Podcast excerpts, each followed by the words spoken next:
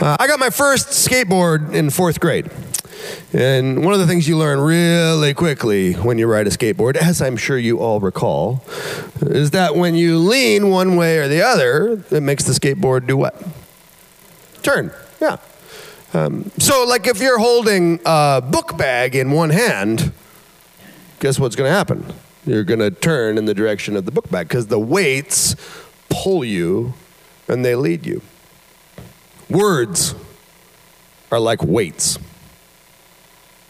A negative word spoken to you, you're fat, you're useless, you're ugly, you have no hope, you're never going to amount to anything. That pulls you in a negative direction. Positive words I love you, you're valuable, you have potential, you're going to do something great with your life those positive words pull you in a positive direction. Now, not all words are weighed equally. A half hearted compliment delivered off the cuff doesn't pull you very far towards a positive future. A mean spirited and cutting remark about your character, well, that's a heavy word. That's going to spin you sideways. Words have power. So hear the word of the Lord. Hear the word of prophecy because we're going to look at a very complicated piece of the Bible today. And I don't want you to miss the central word for you at the center of it because of all the other words that you might hear at the periphery. So here it is God's blessings are born out of love, not obligation. You were made for love. And if you live in love, you're going to receive all the love you ever require. A never ending, ever refreshed life of love. Now, I tell you that at the beginning, and we'll come back to it, of course, at the end, because in Ezekiel chapter 10 and 11, we have the, the most complicated and confusing piece of a very complicated and confusing book thus far. And I'll be honest with you, I picked it because there's cool monsters. I, I don't I don't even want to try and spiritualize it. I was like, oh, cool. There's weird angelic creatures once again. That's what I want to explore. Uh, in two chapters, though, there's really three movements. Okay? There's a vision of God's glory and God's presence leaving the temple. And then there's a really confusing exchange about a pot and meat being in the pot. And because choice meat is placed in an iron pot, that choice meat is safe and secure to be enjoyed. And then finally, God gives a promise that He'll renew His people and trade out a heart of stone for a heart of flesh. You with me so far? Yeah, right. You're like, okay, wait, wait, time out. What? Go back to the thing about love. That I could follow. Okay. We will come back to the thing about love. In the meantime, it's God's presence, a pot, and a promise. Now, in the first portion of Ezekiel chapter 10, we read again about the, the cherubim, these crazy, fiery creatures with four faces, covered in eyes, surrounded by wheels within wheels and fire and sparks. They're, they're supplying the momentum to pull God's own throne chariot. You see a picture of the second person of the Trinity, Jesus, who we identify later, is on top of it. And I, I want to make a couple things really clear. When you're reading this part of the Bible, and we read about a temple, we're talking about one of the wonders of the ancient world. We're not talking about a warehouse, we're not talking about a church in Jackson, Michigan. It's a temple, not a chapel. And when we talk about angels or cherubs, we're not talking about naked babies with well sculpted buttocks. We're talking about terrifying, supernatural monsters. You can call them whatever you want, but they're monsters. And when we talk about Jesus, we are not talking about a homeless rabbi. This is not Gandhi with a Jewish twist. Do you see a vision of Christ as he always was and is again and forevermore will be, where he is resplendent, radiant, glorious, powerful, too wondrous to behold? So let's get our biblical imagination correct. Because it's a very different vision if you see God rolling up in a hoopty getting out in a bathrobe and some Birkenstocks so he can pet a naked baby. That's a very different story than what's actually in the biblical text. And what happens is God's presence comes up in his throne chariot and leaves the temple where it has always resided since the temple was made. That's where people knew where to find God. You want to be in the presence of God? You want to have a guarantee that you're going to know and experience God? You go into the holy place. You go into the holiest of holy places. That's where you know where He is. You know where to find Him. Until now, God leaves. He leaves because of the behaviors of His people. Now, you can look at a very um, intricate spiritual scenario and you can summarize it like this God's people had fallen in love with the wrong things. And as a result, they'd stopped loving each other. If you want to put a slightly more scholarly spin on it, you could say they had given themselves to cultic abominations, resulting in social injustice and wrongdoing. But that's, that's a lot, right? They'd fallen in love with the wrong things. And as a result, they didn't love each other. So God says, enough and his presence departs the temple, but it goes in stages. Like we're told first that it gets up out of the holy place. Then it pauses at the threshold. Later, we're told that that happens for three and a half years. Like God's going and he stops at the door for three and a half years. Why?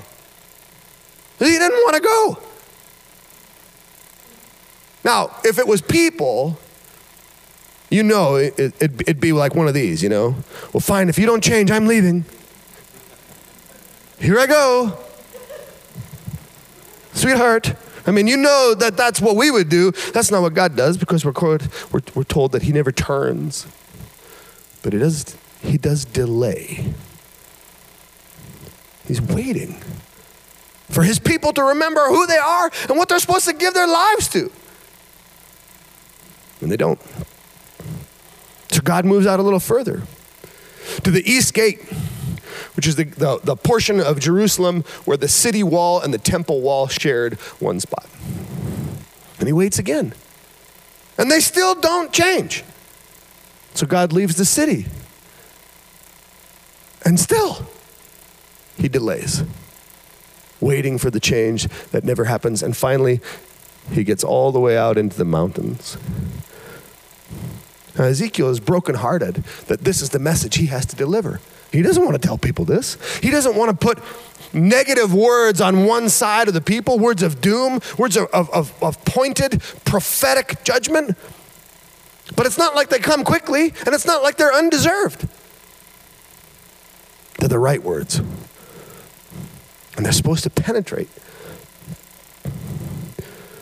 And one of the critical questions for you and I, of course, is are we, like they, forgetting why we're here and who we're supposed to be?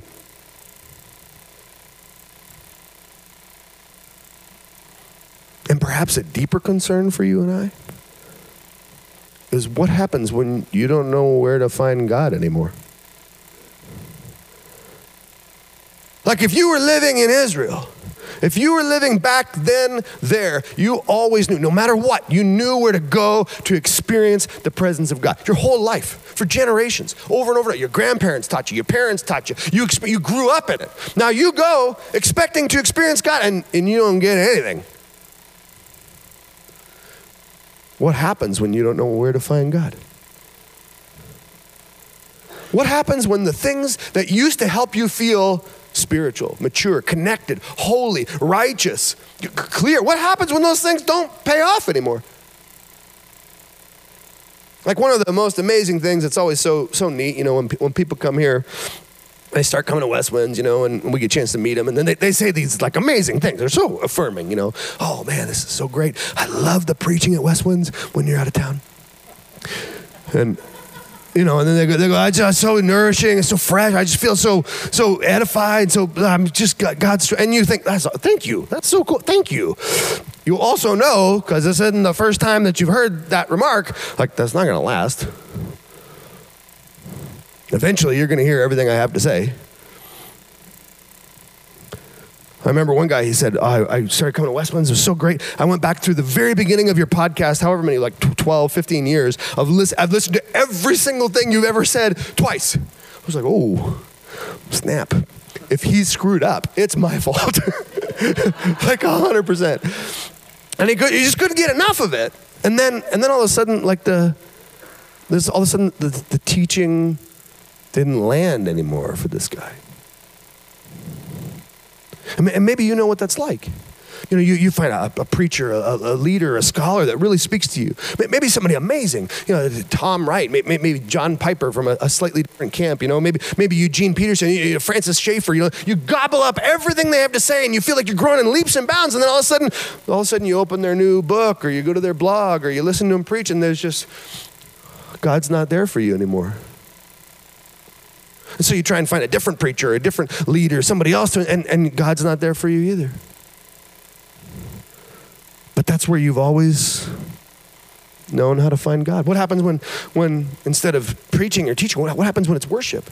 Man, what if you just grew up that, that you know, you, you were so excited to come to, to God's house on a Sunday to lift your hands, to give yourself fully to the Spirit of God, to go to worship meetings and worship conferences and just, just dive in with all your heart into what God has for you. And then and, and then it just doesn't it just doesn't work anymore.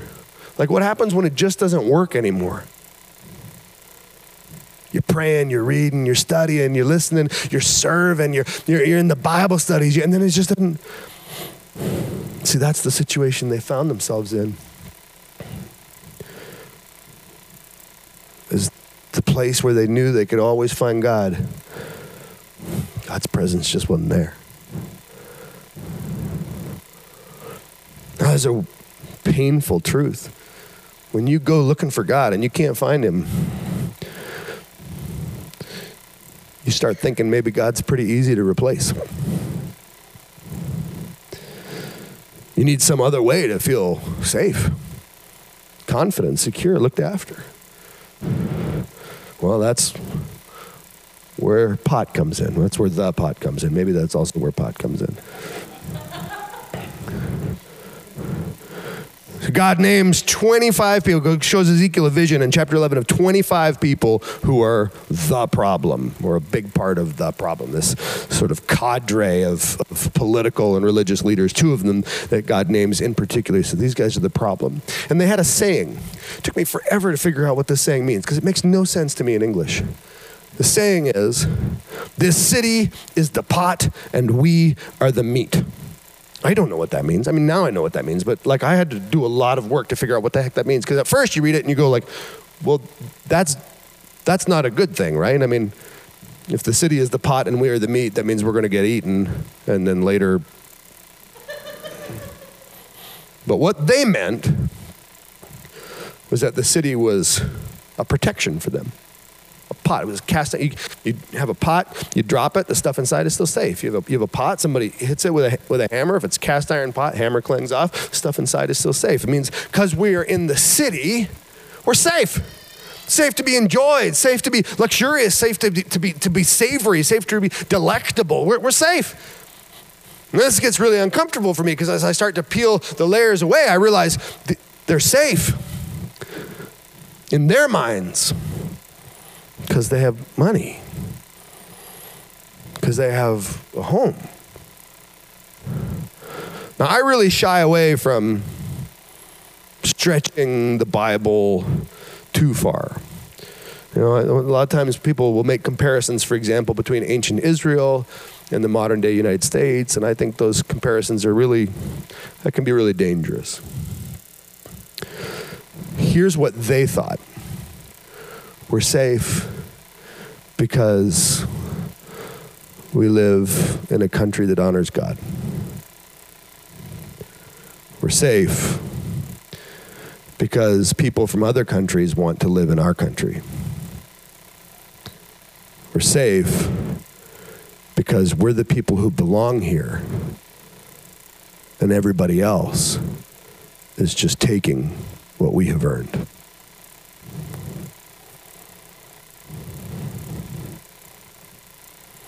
Now, again, we don't want to strain the biblical text beyond what it says. But there might be something there for you and I to consider about our own situation. And God gets really mad in two directions. Number one, because these people have found their security in their country, specifically in their, in their city. And that's not where they're supposed to find their security. Now, there's nothing wrong with loving your country, clearly. I picked this country. I moved here. I chose it. I like it. I'm not leaving. You can't get rid of me. There's nothing wrong with feeling patriotic, with feeling civic pride. It's when that pride escalates beyond God. God was mad at them that they were trusting in the wrong thing. And then, and then God was also mad at them that they were using their security to victimize others. Now, let's be clear that the specific kinds of victimization were oppression to the point of murder. Right? So it wasn't just that they made other people feel sad. I mean, they were, they were hurting them, killing them, starving them intentionally, forcing them out. I mean, they were, it was extreme. So God says, You've forgotten what the city's for. I gave you this place as a beacon to the nations. And now you're trying to keep the nations out.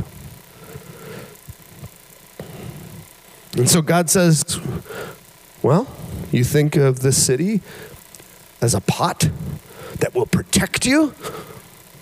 I have some bad news for you. The city is a pot but it's not going to protect you. It will protect instead the memory of the people you killed so that for all eternity people will look upon you and recognize that because you forgot who you were and why you're here, you got blood on your hands. And then God kills the two people he mentioned by name and Ezekiel falls apart. He says, God, how can you do that? How can you possibly just start taking people out? And God says, if they are going to do this to people without defense, I will defend them. Ooh.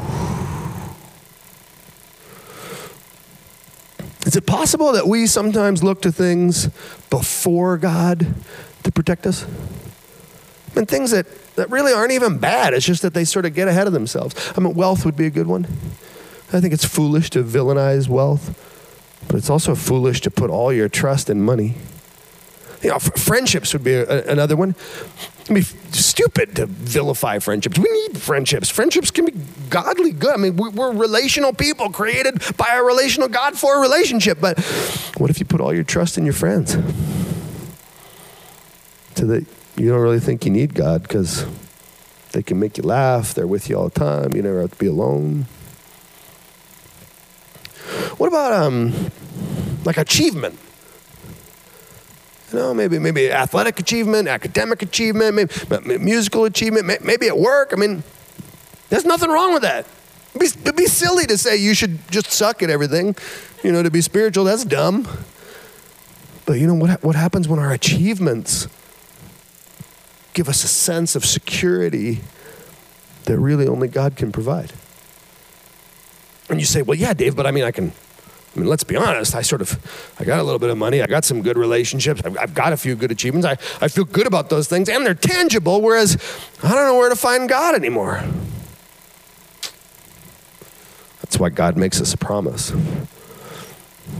See, the presence, it's become elusive. The pot is dangerous, but God makes a promise that He's going to trade out our hearts of stone for a heart of flesh. Let's listen to what he says here.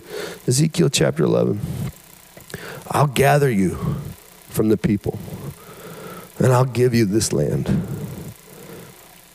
And I'll remove all the detestable things and their abominations. I'll give you one heart and one spirit.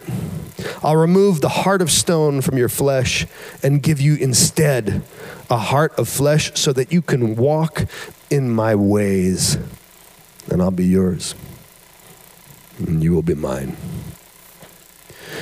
So God says, I'm going to take this, this way that you have of thinking and feeling and being, this heart of stone, I'm going to replace it with something better. Now, the heart of stone, I mean, that's a, you know, for the Hebrew mentality, this for the Semitic peoples in the ancient world, that's the simplest way to think of it is the way of being. So it's a little bit your head, it's a little bit your feelings, it's a little bit your gut instinct. To say that you have a heart of stone means that you're never going to change. You, like there's, there's, there's no life in a stone. There's no evolution in a stone. There's no metamorphosis in a stone. It's done. It's this thing. That's all it's ever going to be. What was their heart of stone? Was that for them? Everything with God was a trade. It was a transaction. Right? We go to the temple, we make the sacrifices, you bless us and make our name great. That's the deal. So we go to the temple, we make the sacrifices, do your job. McFly, do your job. But that, that's not how God works. God's blessings are born out of love, not obligation. So you say, well, I, I did all the things. Your turn. That's not how it works. That's not how any relationship works. You uh, buy a card for your mom on Mother's Day, write your name at the bottom, love Dave. Don't even lick the envelope, give it to her in the little white plastic bag that comes from Walmart, sort of chuck it on the table in front of her. Happy Mother's Day, Mom. When's lunch? Is that, that feels good to your mom? You uh, in love with somebody, so you say. So you you do the dishes. You know, get the kitchen nice and spotless. Then say, all right, time for bed. Take off your clothes. Does that, does that work for you? Does that feel really good? Love is not a transaction. Love is not an obligation. Love is not compliance. You can't make a trade and expect that it's going to feel like love. That's not what love is. Not even close. We have some good teaching on love. And I want you to think of this in a way that probably you haven't. Maybe not at this level. Because Ben's right when he says last week that what God wants is you. He wants to love you and to be loved by you. Loved, not enslaved, not entrapped. If I speak in the tongues of men and angels and have not love, I'm like a gong or a clanging cymbal. If I'm spiritual, and I go to church and I, and I serve and I give the money, but I don't love, I'm annoying. You ever met any annoying Christians? I mean, they're so quick to remind you of how good they are and how good you're not. And you just think, gong. If I have prophetic power and understand all the mysteries and, and all knowledge, if I have all the faith, faith enough to move mountains, but I don't have love, I'm nothing. If I am intelligent, motivated, convinced that I am right, but I don't have love, I'm worthless. Absolutely worthless.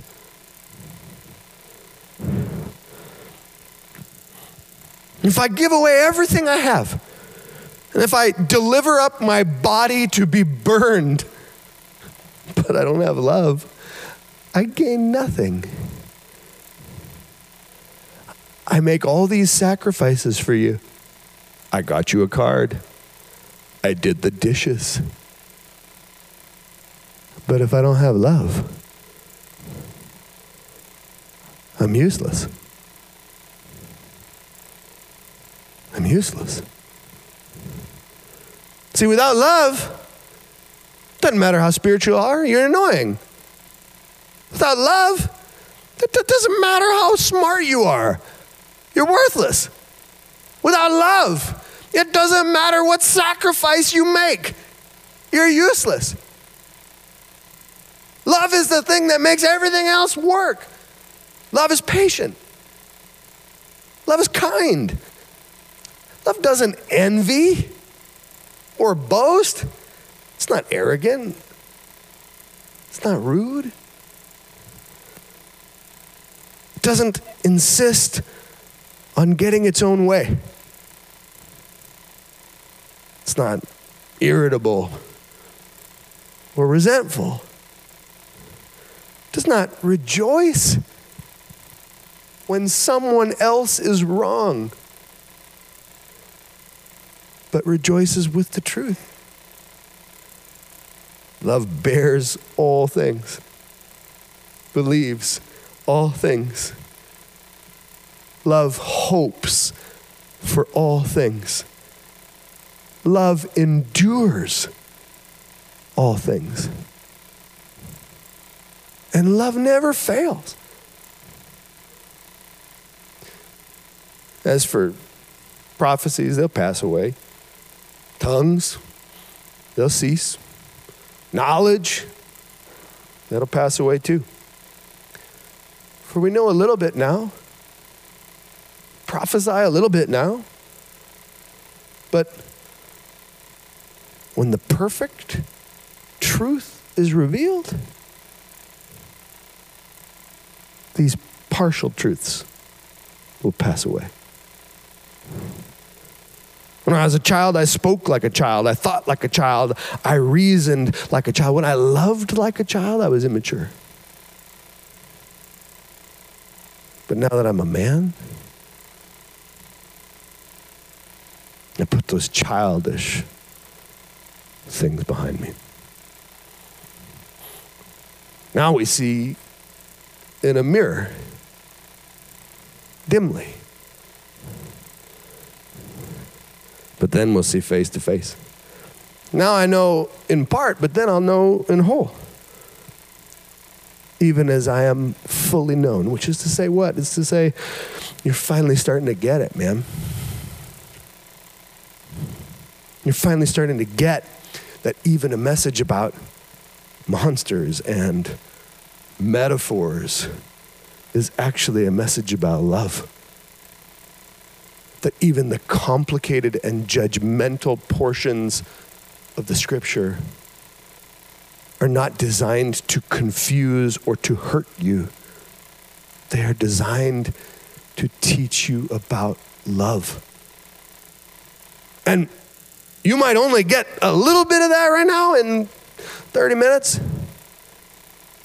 but eventually you're going to get it all the way. That's why these three remain faith, hope, and love. But the greatest of these, our Heavenly Father, we want to thank you for your goodness and faithfulness to us. Oh, that you delay our comeuppance, that you promise us that things are going to be good and good again and whole again and worthwhile again. And so we cling to that promise in your name because we need it. We need it.